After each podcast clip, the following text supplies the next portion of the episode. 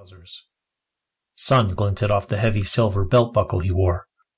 The thick corded muscles of his arms bulged as he squeezed the grip of a two headed axe in his right hand. They were camped at the edge of a forest. Saddle packs, bedrolls, and a metal shield with two crossed axes in the center rested beside a spotted brown pony and a handsome black stallion, both staring at him from the shade of the trees. Tall elms reached into the sky overhead. Broken rays of sunlight cut through the canopy of multicolored leaves and warmed the chill from his skin. What happened? he asked, startled by the sound of his own deep voice. That is what we're wanting to know, young fella, the dwarf said from behind the elf's shoulder. We dragged your scrawny butt out of the river this morning. So what are you for? Why was ye shot? Out with it, afore we throw you back in. The dwarf raised his axe and slammed the shaft back into his other palm. Mind yourself, Nayland Thunderfoot, Zarek admonished. Do you really think he means us harm? He offered the cup once more. Here, drink this. The fresh berry-like aroma tingled his senses. A slight taste was enough for him to eagerly slurp it all down. It was invigorating, and immediately brought him strength, clearing his mind. He looked up as though seeing them for the first time. You are Lucifer, he said to Zarek, and then looked to Nayland. And you, Dogolfar. Nayland looked to Zarek nervously. He gripped his axe in two hands. What madness is this? He's an elf, and I'm a dwarf. The dwarf that's going to bash your head in if you don't tell me what you're about. Calm down, Nayland, Zarek said, stepping back. Calm down? You telling me to calm down when this one comes bobbing his way down river nearly dead just this morning? And now he's quoting the names for elves and dwarves that haven't been spoken out loud in a thousand years. Aye, you want me to calm down. He stomped to the other side of the camp and picked something up, turned and launched what appeared to be a spear. It whistled through the air and thumped into the ground beside him. He scurried back, sudden memories of piercing pain shooting through his body.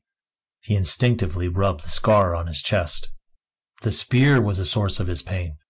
He could almost still feel it sticking through his body, but he could not remember much else of what had happened. His memories were like smoke drifting on the wind, always so close, but flitting out of reach when he tried to close his hand around them. He searched his mind. Images of angry, dark faces came at him from out of a fog, the spear erupting from his chest, the sudden shock of feeling pain throughout his body, and the strange sensation of weightlessness as he was hoisted up and tossed into the wild waters of a swift moving river. The cold water had stunned him as it spilled into his mouth, cutting off the flow of air into his one good lung. As he had slipped under the surface, clouds of murky red floated out from his body and blurred his vision. Light slipped into darkness and back to light as he resurfaced, coughing and spitting. Time came and went, and finally the feeling of no longer being alone, when gentle hands pulled him from the water. I'll calm down when he tells me how it is that we pulled this thing from his chest not two hours ago, and now he sits here, drinking your broth, like nothing happened. He looked up at the two men standing over him. Who are you? Nayland pressed. Where are you from? Why would somebody shoot ye? Nayland! Zarek blocked Nayland from advancing on him. By all the gods, give him some time to understand what has happened. Nayland looked out from behind Zarek, hefting his axe, but came no farther. I don't know, he answered. Mixed images and the sounds of dragons screaming in pain flashed through his mind. A sense of urgency drove him to his feet. A wave of dizziness caused him to misstep.